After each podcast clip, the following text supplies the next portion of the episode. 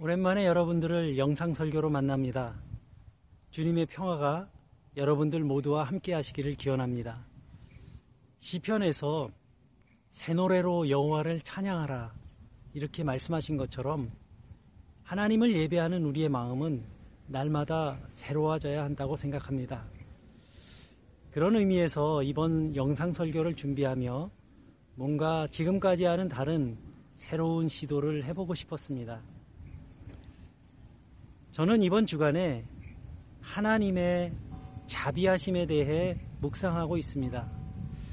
요즘 세상에서 돌아가는 일들을 가만히 지켜보다 보면 우리의 마음이 거칠어질 때가 있고 또 마음의 평화가 깨지는 것을 경험하게 되기도 합니다. 그래서 이 하나님의 자비하심은 요즘 저의 기도의 제목이기도 합니다. 제가 이 하나님의 자비하심에 대해 묵상할 때 저에게 떠오르는 한 편의 영화가 있었습니다.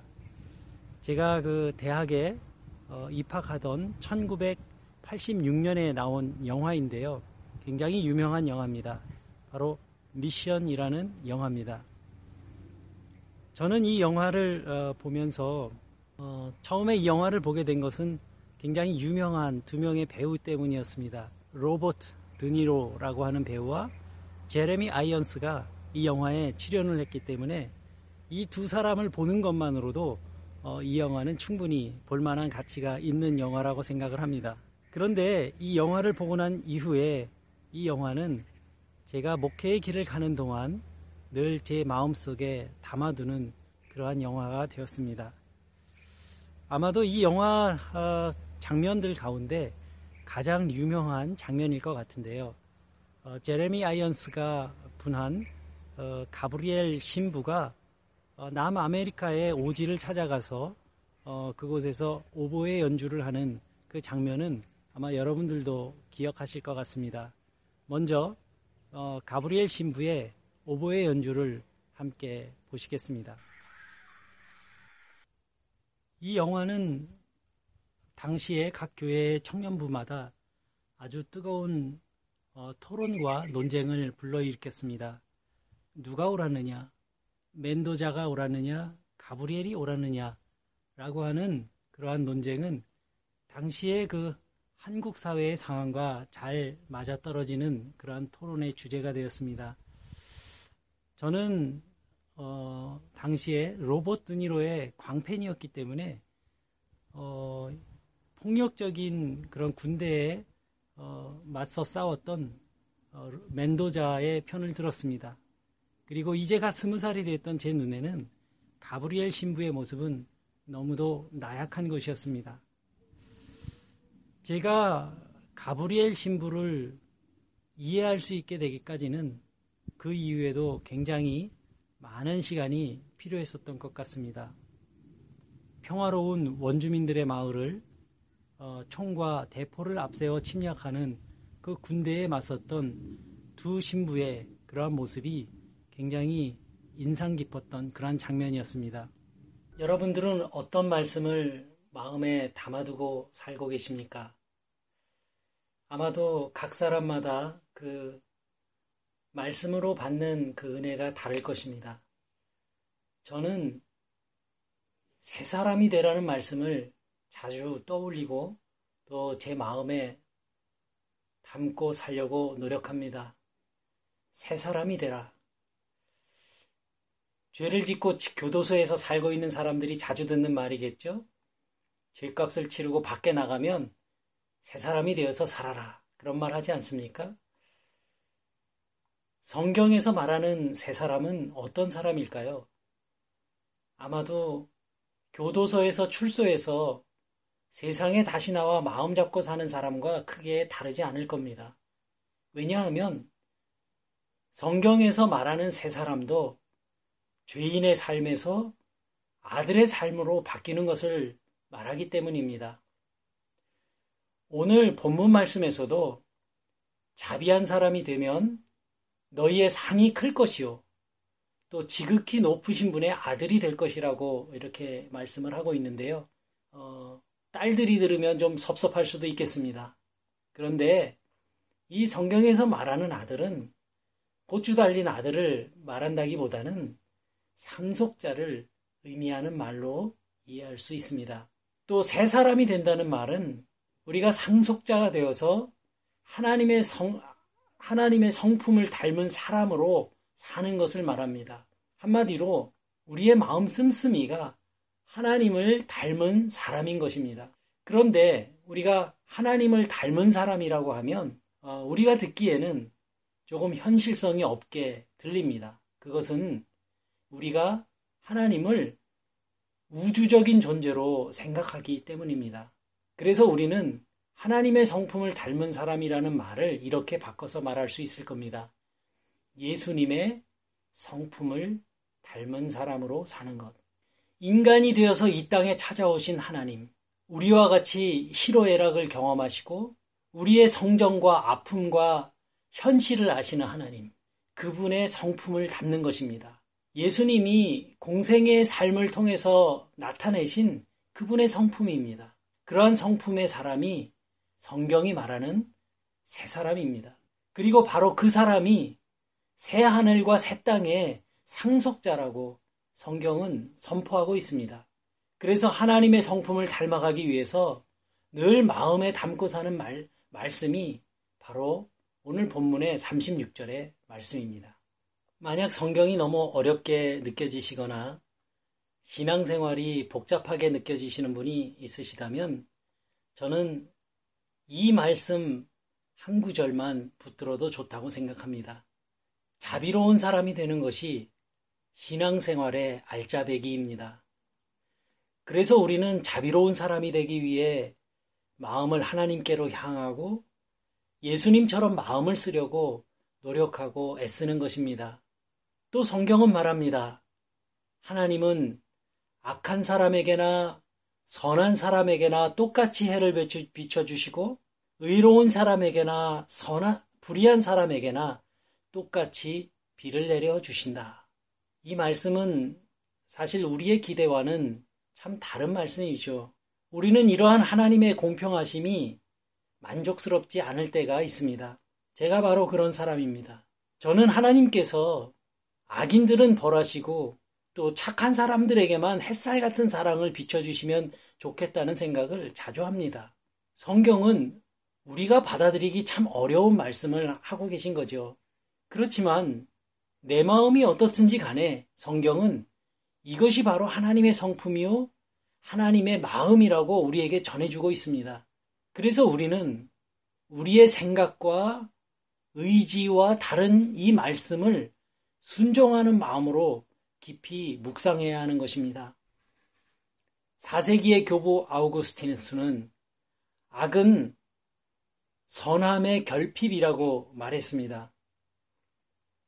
악인은 하나님께서 모든 피조물에게 주신 그 선함이라고 하는 바탕을 잃어버린 불쌍한 사람들이라는 뜻으로 한 말입니다. 그래서 악인에게 필요한 것은 정죄와 따돌림이 아닙니다. 정죄하는 것으로는 한 영혼도 변화시킬 수가 없습니다. 오히려 사랑과 용서와 받아들여지는 경험이 우리의 마음 깊은 곳에 숨, 숨겨져 있던 순수한 마음을 일깨워주고 그리고 용서를 완성시켜 주는 것입니다. 영화 미션에도 이러한 장면이 있었습니다. 노예 상인이었던 멘도자가 과거에 자기의 잘못을 뉘우치고 무거운 장비를 몸에 묶고 또 목숨을 걸고 폭포수 절벽을 올라 원주민들을 찾아갑니다. 그리고 원주민들은 그 원수와 같은 그를 용서하고 받아들이는 아주 감동적인 장면입니다. 이 감동적인 장면은 우리에게 용서란 누군가로부터 받아들여지는 경험을 하게 될 때 완성된다는 사실을 보여줍니다. 여러분들께서는 하나님의 은혜 가운데 가장 큰 은혜가 무엇이라고 생각하십니까? 저는 예수님께서 인간의 몸으로 이 땅에 오신 것이 가장 큰 은혜라고 생각합니다. 하나님께서 이렇게 가난과 슬픔과 아픔과 고통이 있는 땅에 찾아오셔서 그 모든 일을 인간의 편에서 겪으신 것입니다. 역지사지라고 하죠. 그 사람의 입장에 서보는 일입니다. 그래서 예수님은 우리의 질고를 아시는 분이죠. 내 아픔을 아시고, 내 슬픔을 아시고, 나의 힘겨움을 아십니다. 그래서 우리는 슬픈 마음을 가지고도 주님 앞에 나아가 눈물을 흘릴 수 있게 되었고, 아픈 마음으로도 주님 앞에 나아가 위로를 구할 수 있게 된 것입니다. 그래서 우리의 믿음이 자라려면 아픔과 눈물이 있는 곳에 그 하나님의 마음을 가지고 우리의 발걸음을 들여놔야 합니다. 이것이 거룩한 하나님께서 이 땅에 찾아오신 성육신의 원리입니다. 빌립보서 2장 6절에서 사도 바울이 이렇게 말합니다. 자기를 비우는 일이 곧 나로부터 벗어나는 길이고 나로부터 벗어나지 않고는 하나님의 일에 동참할 수 있는 다른 방법이 없습니다. 이 시대의 문제는 더 이상 무엇을 먹고 사느냐 하는 삶의 방편의 문제가 아닙니다. 현대인들이 상실해 가고 있는 것은 삶의 이유이고 삶의 목적입니다. 많은 사람들이 왜 살아야 하는지, 무엇을 위해 살아야 하는지 알 수 없게 된 것입니다. 가난해서 그런 생각을 하는 것이 아닙니다. 불과 얼마 전까지만, 얼마 전까지와 비교만 해도 물질은 풍족해졌습니다. 삶은 윤택해졌고 생활은 더 편리해졌습니다. 그렇지만 사람들의 마음은 무너져 내리고 있습니다. 그 이유가 무엇이겠습니까? 그것은 영혼이 공허하기 때문입니다. 교회와 성도들은 무너진 마음들을 일으키는데 관심을 가져야 합니다. 그 일을 위해서 우리가 지금 곁에 있는 사람들을 좀 더 따뜻한 마음으로 대하고 조금 더 인간적으로 대하고 그들을 위해 하나님 앞에 기도 드려야 하는 것입니다. 사람들은 언제나 경제적으로 풍요로워지면 세상이 더 평화로워지고 살기 좋아질 것이라고 말했습니다. 그런데 정말 그럴까요? 만약 경제적인 풍요가 행복의 조건이라면 우리는 10년 전보다 그리고 20년 전보다 더 행복해져 있어야 합니다. 그렇지만 우리의 현실은 그렇지 않습니다. 먹고 사는 문제보다 더 중요한 것은 자비한 마음을 회복하는 일입니다. 우리는 그리스도인들입니다. 그리스도인이라고 하는 말은 그리스도를 따르는 사람들이라는 뜻입니다. 예수님은 그러한 사람들의 삶을 이렇게 요약하셨습니다. 오늘 본문의 35절의 말씀입니다. 이 말씀은 우리의 마음 씀씀이가 좀 더 커져야 한다는 뜻입니다. 그리고 상대방의 행동에 따라 나의 행동을 결정하지 말라는 뜻이기도 합니다. 먼저 베풀라는 거죠. 우리가 이러한 삶을 살 수 있기 위해서 필요한 것이 있습니다. 그것은 기도의 삶입니다. 내 마음이 요동칠 때 하나님께 마음을 집중해서 심호흡할 수 있는 기도의 자리가 있어야 합니다. 그래야 우리의 감정이 세상의 풍파 속에 휘말리지 않을 수 있는 것입니다. 원수를 사랑하고 또 누구든지 좋게 대해주고 또 바라지 않고 꾸어주는 일은 어려운 일입니다. 아무리 예수님께서 하신 말씀이라도 어려운 일은 어려운 일입니다. 그래서 우리는 사랑하는 일에도 도움이 필요한 연약한 존재들입니다. 그리고 그 능력은 하나님에 대한 신뢰로부터 오는 것입니다. 나 한 사람 착한 마음 먹고 산다고 해서 뭐 달라질 게 있는가? 우리는 이러한 생각을 하지 말아야 합니다.